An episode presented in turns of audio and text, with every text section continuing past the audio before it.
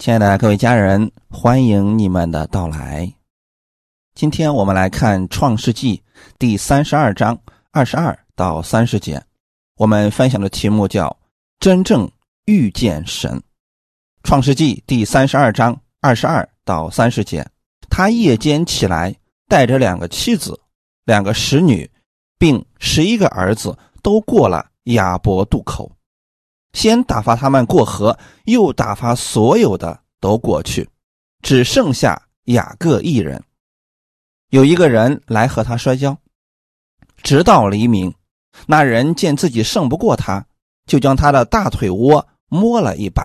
雅各的大腿窝正在摔跤的时候，就扭了。那人说：“天黎明了，容我去吧。”雅各说：“你不给我祝福，我就不容你去。”那人说：“你叫什么？”他说：“我名叫雅各。”那人说：“你的名不要再叫雅各，要叫以色列，因为你与神与人较力都得了胜。”雅各问他说：“请你将你的名告诉我。”那人说：“何必问我的名？”于是，在那里给雅各祝福。雅各便给那地方起名叫皮努以勒。就是神之面的意思，意思说，我面对面见了神，我的姓名仍得保全。我们先来做一个祷告，天父，感谢赞美你，谢谢你给我们这个时间，让我们再一次来到你的面前，请带领我们今天的这段时间，让我们在这话语当中得着力量，得着供应。借着这样的话语，让我们在生活当中能够遇见你、经历你，更多的认识你。把下面的时间交给圣灵，请你来帮助我们每一个寻求你的人，让我们都能够有所得着。感谢赞美主，奉主耶稣基督得胜的名祷告，阿门。我们今天分享的题目叫“真正遇见神”。雅各呢？他以前在自己的家里边用欺骗的手段骗了他的父亲，骗了他的哥哥。没办法，他离家出走去了他舅舅家。到了他舅舅家以后呢，他依然是这样，有很多的小聪明。结果呢，被他舅舅给骗了。他舅舅一直在算计着他，直到有一天，神告诉他：“你要离开你舅舅家，回你老家去吧。”虽然雅各可以回家，但是他一直担心一件事情，那就是他的哥哥伊嫂。因为之前的时候呢，他骗了他的哥哥伊嫂，伊嫂要杀他。虽然说现在过了二十年，雅各仍然不确定伊嫂现在心里有没有放下这件事情，所以他非常的担心。今天我们所分享的这一段呢，正是他。面对他哥哥以扫的时候，他所做的事情，在这个故事当中，雅各真正遇见了神，他的生命也算从此发生了改变。雅各是先把自己的家人分成四队，自己算是单独的一队，他打发前面所有的人都过了河，自己却不过去。他要看看情况再定，看看前面那几队出去的时候啊有没有危险。如果一扫杀了他们，那雅各就要自己逃跑了。创世纪三十二章十九到二十一节，又吩咐第二和第三和一切赶牲畜的人说：“你们遇见以扫的时候，也要这样对他说，并且你们要说。”你仆人雅各在我们后边，因雅各心里说：“我借着在我前头去的礼物解他的恨，然后再见他的面，或者他容纳我。”于是礼物先过去了。那夜，雅各在队中住宿。首先呢，我们来想一下，雅各这么做有没有错呢？没错。如果说一个人不信主，遇到了自己必须要面对，但又不确定能不能胜过的敌人的时候，确实该如此，用礼物来开道，打消别人心中的疑惑，或者除去对方心中的愤怒，这个本身没有什么问题。可现在我们知道，雅各是被神所拣选的人，神已经给了他应许。当初他离开家的时候，神就说了：“我会让你平平安安的回到你父家。”似乎雅各并没有相信这个应许，在面对他哥哥的时候，他依然用了他自己的方法。我们今年的中心，其中有一个叫“非凡的智慧”。雅各现在所用的，只是他的聪明而已，不算是智慧。非凡的智慧，一定是从神而来的。现在雅各虽然做了这样的事情，但他仍然不确定结局如何。我们来分享第一点：人不认识神的时候，最爱的其实是自己。二十二节到二十四节，他夜间起来，带着两个妻子、两个使女，并十一个儿子，都过了亚伯渡口，先打发他们过河，又打发所有的都过去。只剩下雅各一人。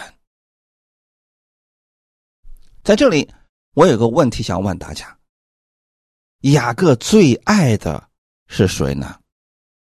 可能有些人说了，雅各最爱的是拉结。这个说法呢也不错。如果说在一帆风顺、平安的时候，雅各爱的。确实是拉结，可是，在自己的生命受到威胁的时候，他爱的到底是谁呢？我们回顾一下雅各这么多年以来所做的事情，可以看出来，亲情和利益比起来，雅各更看重利益；爱情和生命比起来。生命更重要。虽然雅各有情有义，可是当利益出现的时候，他骗了他哥哥，他骗了他父亲，他觉得利益可能更实在、更重要一些。那现在呢？他虽然有所爱的妻子，所爱的儿女。还有很多的家业，但这些呢，跟自己的生命比起来，生命更重要。所以说，雅各真正爱的是他自己，所以他才分批将这些人都送过了河，只留下自己。他前面呢，是把。妻子、使女还有十二个儿子送过去，打发他们走了。这些已经算是雅各最重要的人了。在雅各的心里面，觉得如果前面送礼物的被杀了，那这些人过去，以嫂心中的愤怒应该小了很多吧？如果自己的妻子、孩子都被杀了，那……如果还不能平息他的愤怒，那雅各一定不会过河了。这也就是为什么他自己在河这边把其他人全送过去的原因了。即使这个事情呢，也不能全怪雅各。世人啊，大多如此，最爱的。或许就是自己了，因为人不知道、不认识神，他最关心的、最在乎的，也就是自己了。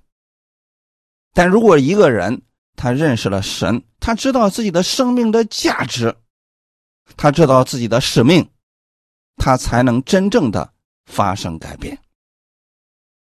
约翰福音第十章十一到十五节：“我是好牧人，好牧人为羊舍命。若是故宫不是牧人，羊也不是他自己的。他看见狼来，就撇下羊逃走。狼抓住羊，赶散了羊群。故宫逃走，因他是故宫，并不顾念羊。我是好牧人。”我认识我的羊，我的羊也认识我，正如父认识我，我认识父一样，并且我为羊舍命。阿门。对世人而言，耶稣跟他们有什么关系呢？似乎没什么关系。可是耶稣来到这个世界上，就是要为世人舍命。耶稣不是故宫，他是牧人，他看我们世人就如同他的羊一样。因为如果他不来，他不来救我们，所有的世人都在罪恶之下，最终都滑向死亡之地，就如同狼遇见了羊一样，那羊是没有胜算的。如果耶稣是故宫，他就是替别人干事情的，那么遇到了危险，他首先要保全的是自己，他就会逃跑，而全然不顾羊的死活。但耶稣是好牧人，他看我们如同他的羊一样，我们呢？也愿意相信他。为什么耶稣能有这样的看见呢？因为他知道天父是这样爱他的，因为他里面充满了爱，所以他知道自己的使命是什么。他就是要来到世上拯救罪人，为我们舍命。阿门。回过头来，我们再看看雅各。现在他送过去的，可都是他的家人，都是他最亲近的人。他当年过这约旦河来的时候，没有一个人与他相伴。现在这群人愿意跟着他，乃是因为相信他，视他。如亲人，可雅各呢？为了自己的生命，牺牲这些人，这就是雅各的心里真实的想法呀。我们也不要怪雅各，因为他现在还不认识神，没有经历神的恩典和拯救。所有的世人，如果不认识神，不经历神的恩典。都会像雅各一样，遇到危险，他关注的一定只有他自己。有人说了，那我都信耶稣了，我肯定不是这个样子的，不见得，除非呀，你与耶稣同死同复活，你内心知道了神他的爱和拯救，你才愿意像耶稣一样。为他人舍命。我们看一个人，《约翰福音》十三章三十六到三十八节。西门彼得问耶稣说：“主往哪里去？”耶稣回答说：“我所去的地方，你现在不能跟我去，后来却要跟我去。”彼得说：“主啊，我为什么现在不能跟你去？”我愿意为你舍命。耶稣说：“你愿意为我舍命吗？”我实实在在的告诉你，鸡叫已先，你要三次不认我。这段经文是说明彼得不爱耶稣吗？当然是爱的。彼得跟耶稣三年了，肯定是爱耶稣的。但他不知道自己的那份爱，只能在平安的时候，遇到逼迫、遇到生命危险的时候，他就没有那份爱了。世人多数的爱，不正是这样的吗？你好，我好，大家好的时候，都可以彼此相爱。一旦自己的利益受到了损失，爱不了了，饶恕不了了，无法再和睦相处了。彼得在自己生命受到威胁的时候，彼得软弱了，因为此时的彼得并没有经历耶稣的爱，他所说的爱。只是一种理论上的情感，并不算与耶稣同死同复活。后来，复活的耶稣找到了彼得，带领他，不断的引导他。随着彼得对耶稣的认识越来越多，最终，彼得。不再惧怕死亡，效法耶稣，像耶稣一样爱别人。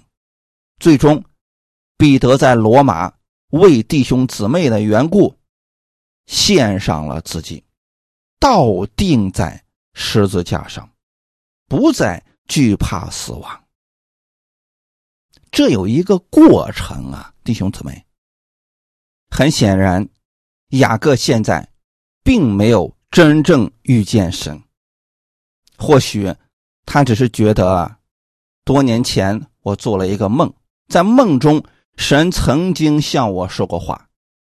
这二十年来，雅各不曾与神建立过什么亲密的关系，所以他一直在用自己的方法。那我们有很多信徒也是如此啊。信了主了，曾经也做过觉知祷告了，生活当中并没有经历过神，遇到事情了，也不知道去祷告，平时呢也没有听到聚会的这些习惯，所以他的生命就跟没有信主差不多。你说他是得救了吗？是的，他曾经也确实被神拯救了，但是他的生命。发生翻转了吗？似乎并没有太大的生命在生活当中彰显出来。他的生活思维方式还是跟以前差不多的。但这个时候呢，这个人如果不是真正遇见神，他的生命就会持续的如此下去。遇到事情他会软弱，遇到危险他会惧怕。跟世人没有太大的区别了。当然了，这样的人还是得救的。但我们的神不仅仅希望我们只是跟着他得救进天国，我们的主希望我们在地上的时候经历他、认识他，靠着他的得胜而生活。我们分享第二天。真正遇见神，生命就不再一样。一个真正遇见神、经历神的人，会让耶稣在心中居首位。这也是我们经常强调的事情。为什么我们可以让神在我们心中居首位呢？因为我们知道他是世界的创造者。他爱我们，他乐意赐福给我们，而我们呢，相信他。我们不知道在世界上如何生活，如何得着生命。耶稣告诉了我们，所以我们乐意跟从他。我们不知道怎么样在这个世界上过得胜的生活，但耶稣知道啊，因为他已经胜过了这个世界，所以我们乐意顺服他。那一个让耶稣在心中居首位的人会有什么样的生活特点呢？凡事他会向神祷告，遇到事情了，他第一个想到的是神。这就是我们所说的本能反应，以及日常生活的习惯，可以看出一个人他心中居首位的到底是什么。如果一个人在遇到紧急事情发生的时候，他首先是惧怕，紧接着六神无主，不知道该怎么办，那说明这个人啊。他确实什么都不信，所以过去所学的理论知识，在生命受到威胁的时候，他们彷徨无助。那么还有一些人呢，在遇到事情，他第一个想到的就是向神呼求。我是说本能的反应。那这个人，他是平时。就跟神有美好交流的，他日常的生活习惯，比如说每天的读经、听到，还有常常的聚会等等，这些呢是他日常的生活习惯。当然了，我们不能说这个人因为常常聚会听到。所以他跟神的关系就一定是好的。我所说的是发自内心的乐意去做这件事情。如果一个人是被逼着去做这些事情的时候啊，实际上他跟神的关系依然不好。但如果呢，他是乐意的，他是期待的，就像很多人告诉我说，我特别期待每一个主日的讲道。他有这份期待的心，所以他一定会从这样的讲道当中得着神的供应。那平时呢，他的读经跟神的交流，就慢慢的养成了一种习惯。他跟神的关系真的是越来越亲密的，这就是神在他心中。居首位了。他做事情的时候，首先想到的是圣经上是如何说的。如果是耶稣，他当如何处理这件事情？这样的人蒙福了，阿门。很多人也说自己是让耶稣居首位的，可是呢，一点点小冲突就能出卖自己的弟兄，或者说。跟弟兄姊妹老死不相往来，这个时候啊，实际上他可能在乎的是自己的地位、面子或者其他的，不是让耶稣居首位了。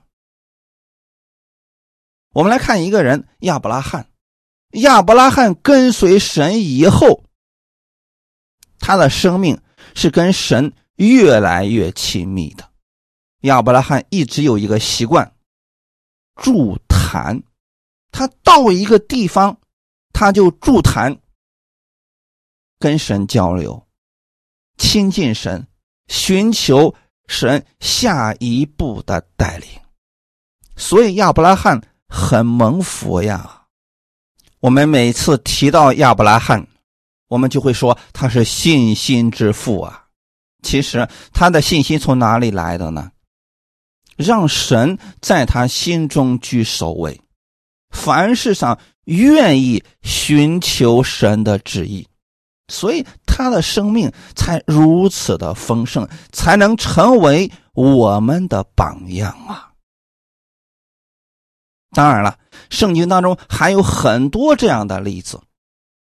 我们今天要看的是雅各。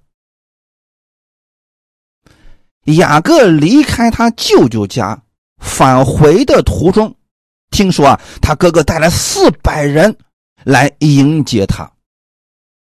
因为啊，他之前骗过他哥哥，所以雅各本能的反应就是惧怕。他觉得他哥哥是来杀他的。此时的雅各仍然没有学会向神完全交托。虽然遇到紧急情况，向神祷告了，但仍然是交易式的祷告。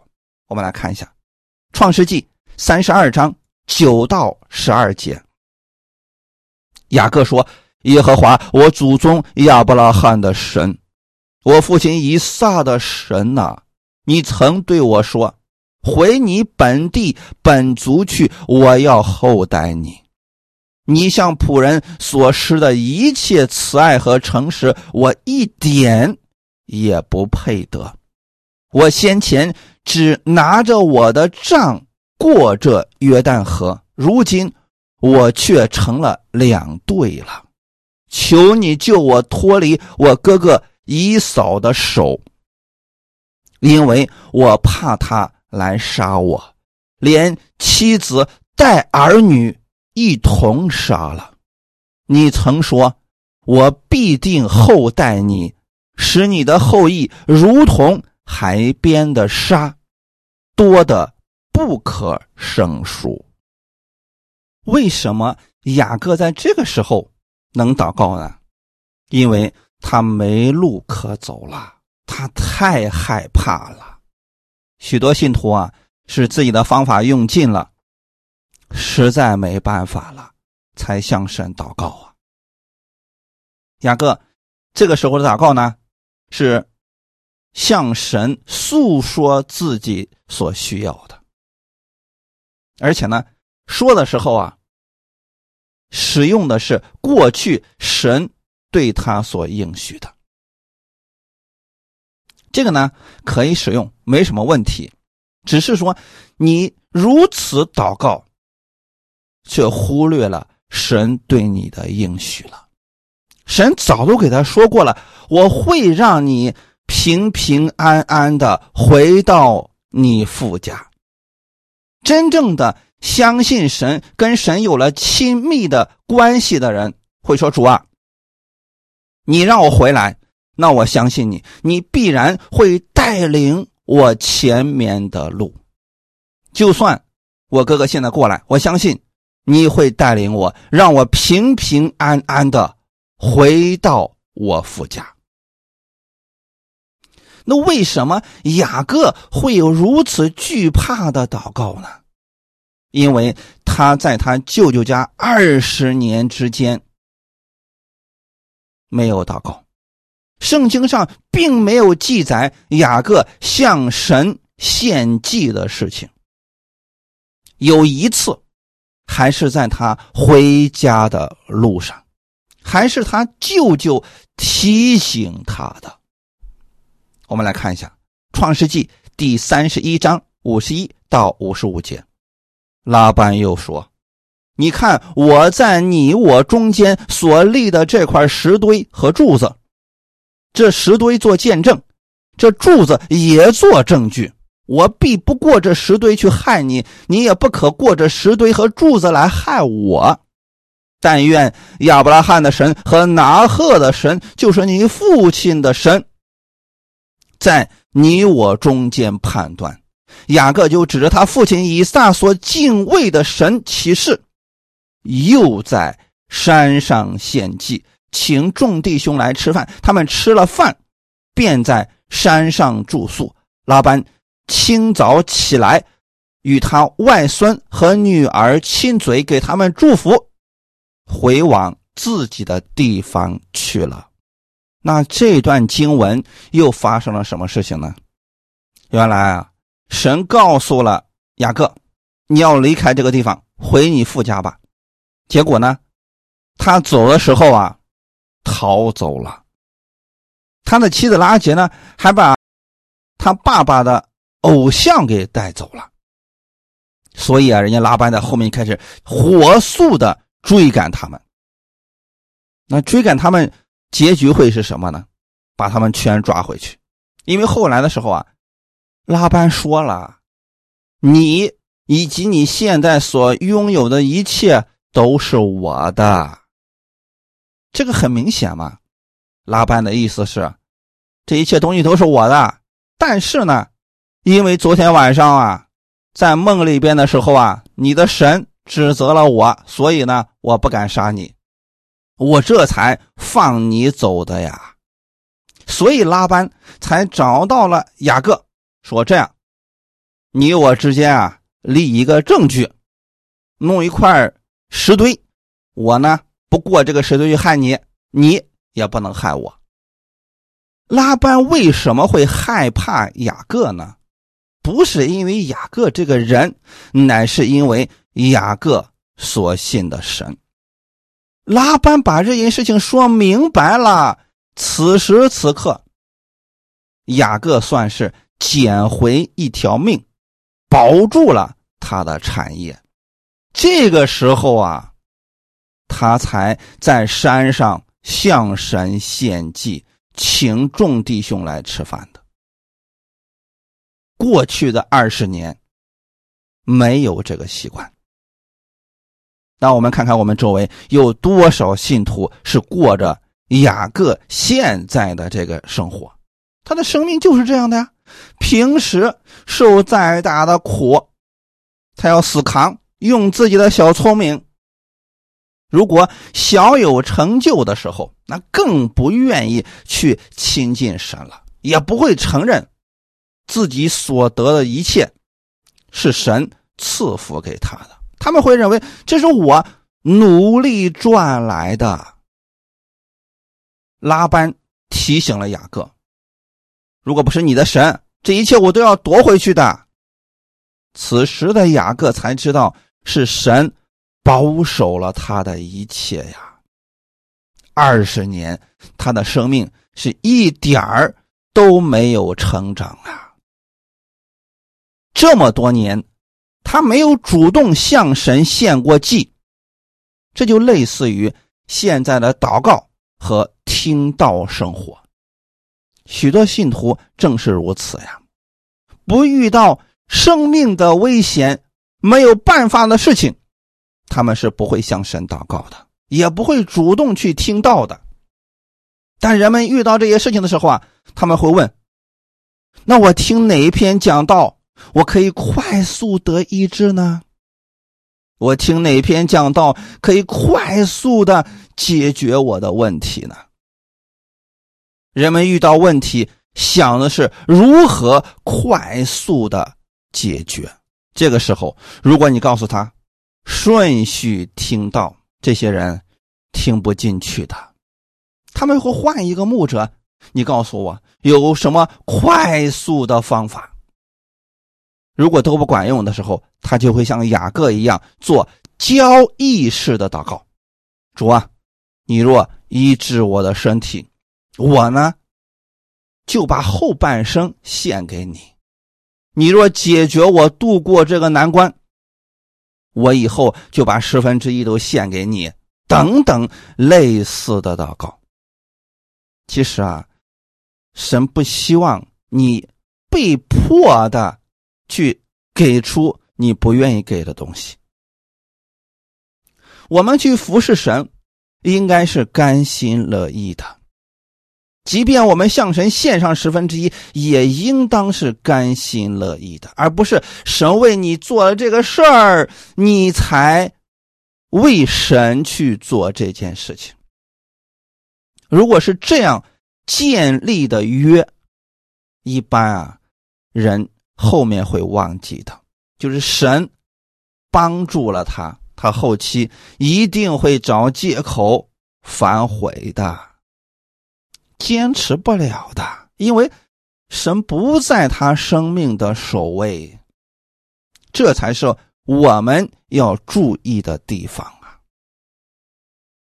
雅各呢，其实是经历了亚伯渡口这件事情之后，他的生命才算真正的经历了神。那我们来看一下，到底发生了什么事情。他让自己的孩子、妻子啊都过去了，只剩下他一个人。这个时候啊，有一个人过来和他摔跤。雅各都到这个份上了，还不肯低头，不肯认输啊！来一个人就跟他摔跤，直到黎明。那个人见自己胜不过他，实际上什么意思呢？不是天使胜不过雅各，是因为雅各太过倔强呀，死不肯低头，不肯认输啊！所以那个人就在他的大腿窝摸了一把。雅各的大腿窝正在摔跤的时候就扭了，就说明啊，那个人力量大着呢。人家跟他摔跤，只是希望雅各能够谦卑下来。可惜啊，雅各这个人就是如此的倔强呀。当他大腿窝扭了以后，很明显。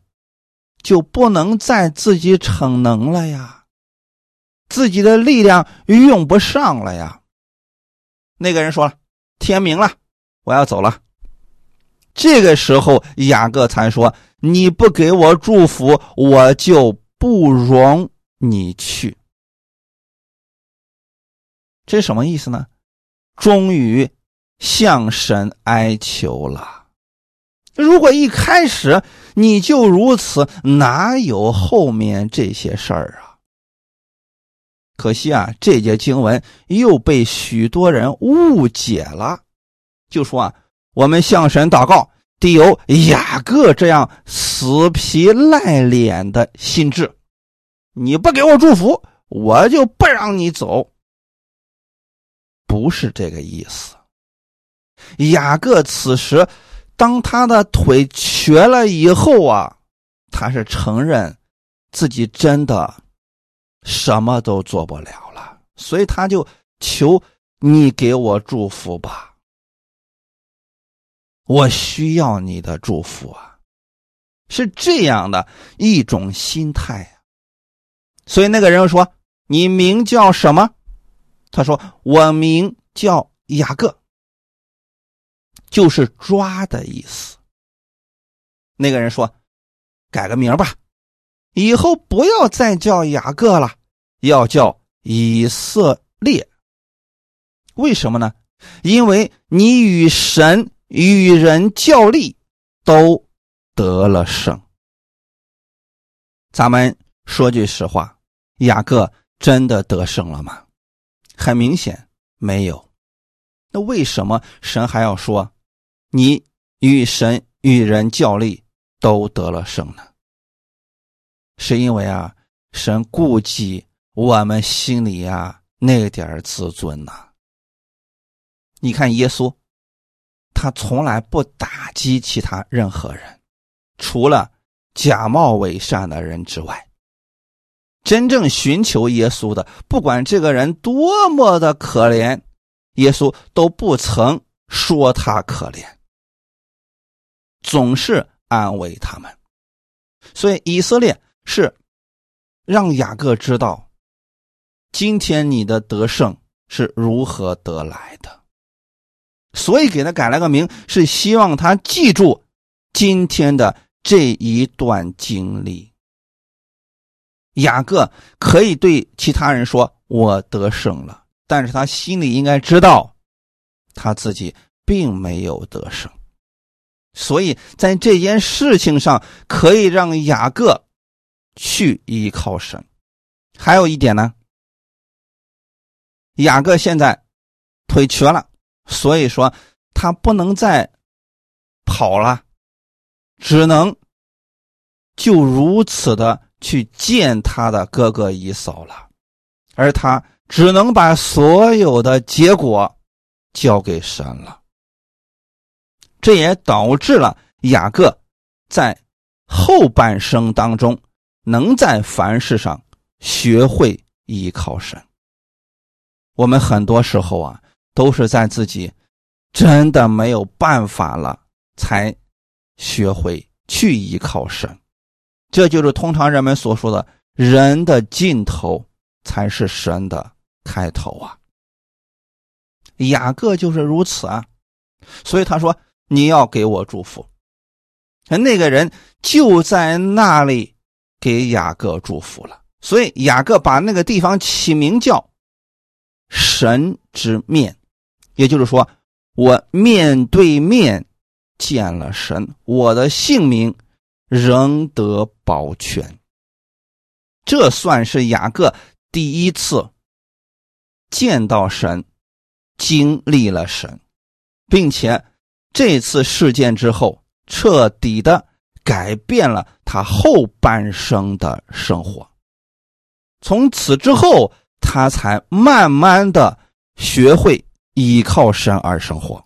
创世纪第三十三章十八到二十节，雅各从。霸旦亚兰回来的时候，平平安安的到了迦南地的事件城，在城东支塔帐篷，就用一百块银子向事件的父亲哈姆的子孙买了支帐篷的那块地，在那里筑了一座坛，起名叫伊利伊罗伊以色列，就是神以色列神的意思。阿门。你们发现了什么？雅各平安的回到了迦南地，他开始主动向神祷告了，开始筑了一座坛。这是个了不起的开始啊！他终于学会在凡事上依靠神了。所以弟兄姊妹，我不知道你的生命是什么时候。从这开始转变的，每天的听道、读经，成为了你生活当中不可缺少的一部分。虽然看起来好像对你的生活没有太大的推动性的作用，但是你知道吗？长此以往，你里面的生命会越来越丰盛，你的生活。会逐渐朝着蒙福之地去发展，弟兄姊妹，如果我们每一个信徒，我们都走到这一步的时候，我们生活当中会经历极多神的恩典的。阿门。我们可能会羡慕亚伯拉罕，实际上亚伯拉罕的生活就是如此的呀。愿意我们每个弟兄姊妹真正的。遇见神，经历神，让耶稣在我们生命当中居首位，让我们常常过助坛的生活，也就是常常在凡事上向神祷告，凡事交托。你会在生命当中更多的认识他，经历他。阿门。创世纪四十七章七到十节。约瑟领他父亲雅各进到法老面前，雅各就给法老祝福。法老问雅各说：“你平生的年日是多少呢？”雅各对法老说：“我寄居在世的年日是一百三十岁，我平生的年日又苦又少，不及我列祖在世寄居的年日。”雅各又给法老祝福，就从法老面前出去了。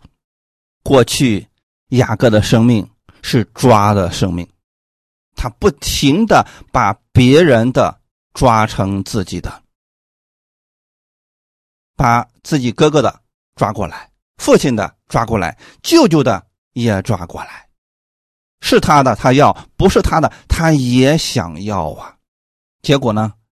他的人生过得很苦啊，弟兄姊妹，我们今天看到雅各的一生，不要学习他前半生的生活呀。雅各这一生，他实际上不断的在争斗当中啊，前面是家庭里边的争斗，后面是跟儿女之间的争斗啊。总之啊，他这一生真的是又少又苦啊。平静的日子是没多少啊，直到他后来，神给他改了名叫以色列之后，他的生命才被神祝福了呀。可是你们仔细的去读创世纪，你会发现，神有时候使用雅各这个名字，有时候使用以色列这个名字。为什么会这样呢？每次当神使用雅各这个名字的时候，是他旧的生命又冒出来了。他用过去的那个生命去处理事情的。每次当神使用以色列这个名字的时候，他是在蒙福当中的，他是想到了神的祝福啊。今天法老问雅各说：“你的日子是多少呢？”雅各对法老说：“是说明他回想起来了自己艰苦的日子，那都是他靠自己去抓的日子，所以说才是又少又苦啊。但雅各能给法老祝福，就说明他的生命已经发生了改变了，至少他认识神的这件事情上，已经对他。”生活以及生命产生了正面的作用了，所以弟兄姊妹，我不希望你的生命一直是雅各，你的生命要成为以色列。阿门。我们承认我们自己不能，我们需要从神而来的帮助和供应。只有这样，我们才会在凡事上向神祷告，寻求。他的供应，而他也一定会把最好的给我们。阿门。罗马书十二章一到二节，所以弟兄们，我以神的慈悲劝你们，将身体献上，当作活祭，是圣洁的，是神所喜悦的。你们如此侍奉。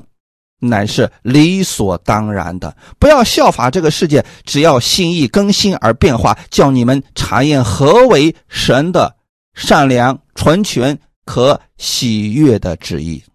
这是我们最蒙福的事情啊！而且保罗劝弟兄姊妹：“我以神的慈悲劝你们，就说明你们跟从神、顺服神，不是痛苦的事情，乃是蒙福的事情啊！”将身体献上，当做活祭，什么意思呢？能不能不要以自我为中心，要以耶稣为中心，让耶稣居首位？我们整个人都是属于神的，才是圣洁的呀。这是神所喜悦的。阿门。我们。愿意以神为中心而生活，你的生命、你的生活都将是丰盛的，并且我们去侍奉神，这本是我们该去做的事情啊，也是我们在这个世界上的得胜之道啊。因为你不去侍奉神，就是在侍奉自己，你不在神里边工作。就在世上工作，阿门。所以第二节他说：“不要效法这个世界呀，因为你不效法神，你不跟随神，就一定会去效法这个世界，那就会像雅各一样，信了跟没信的生活几乎差不多了。”而保罗希望我们心意更新而变化，就是以神为中心，每天看神如何带领你，看圣灵如何引导你。那这前提是什么呢？你先得有神的话语装在心里边啊！只有这样了，我们才能心意更新而变化。你就知道今天神该如何带领你了。阿门。这是一种亲密的关系，无法用一篇道或者你听几句经文可以明白的。我愿意我们弟兄姊妹呢都能够跟神建立这种美好的关系，你就知道神的善良、纯全、可喜悦的旨意了。不管世界怎么变化，不管这个情况如何的变迁，你始终会有神的安息在心里边。阿门。愿意你们每一个人都真正的遇见神，经历他的大能。阿门。我们一起来祷告，天父，我们感谢赞美你，谢谢你今天借着这样的话语，让我们认识雅各。雅各的前半生又少又苦，因为他一直在靠自己。他虽然信了神，但却从来不去依靠神，直到他没有办法的时候才哀求神。主，你不愿意我们这样去生活，你愿意我们在生活当中，在平时的时候就把你的话语装在我们的心里边，我们就知道如何去行了。当你的话语在我们心里边的时候，我们就拥有了这属天的智慧，我们就拥有了活泼的盼望。不管我们遇到什么样的事情，我知道你一定会给我们开出路，你会带领我们前面的路。新的一周已经开始了，我相信这是蒙福的一周，因为有你与我同行，有你的话语成为我的保障。所以，不管我往哪里去，我相信圣灵与我同在，他会保守我，会引导我走正确的道路，也赐给我一颗寻求你的心，聆听你话语的心，让我每一天把你的话语能够装在心里边，带领我前面的道路。感谢赞美主，我愿意在生活当中更多的认识你。也请你使用我，让我成为这祝福的管道，像雅各最后一样，成为别人的祝福。我期待好事发生在我的身上。感谢赞美主，愿一切荣耀都归给我们在天的父。感谢赞美你，奉主耶稣基督得胜的名祷告，阿门。感谢主，耶稣爱你们。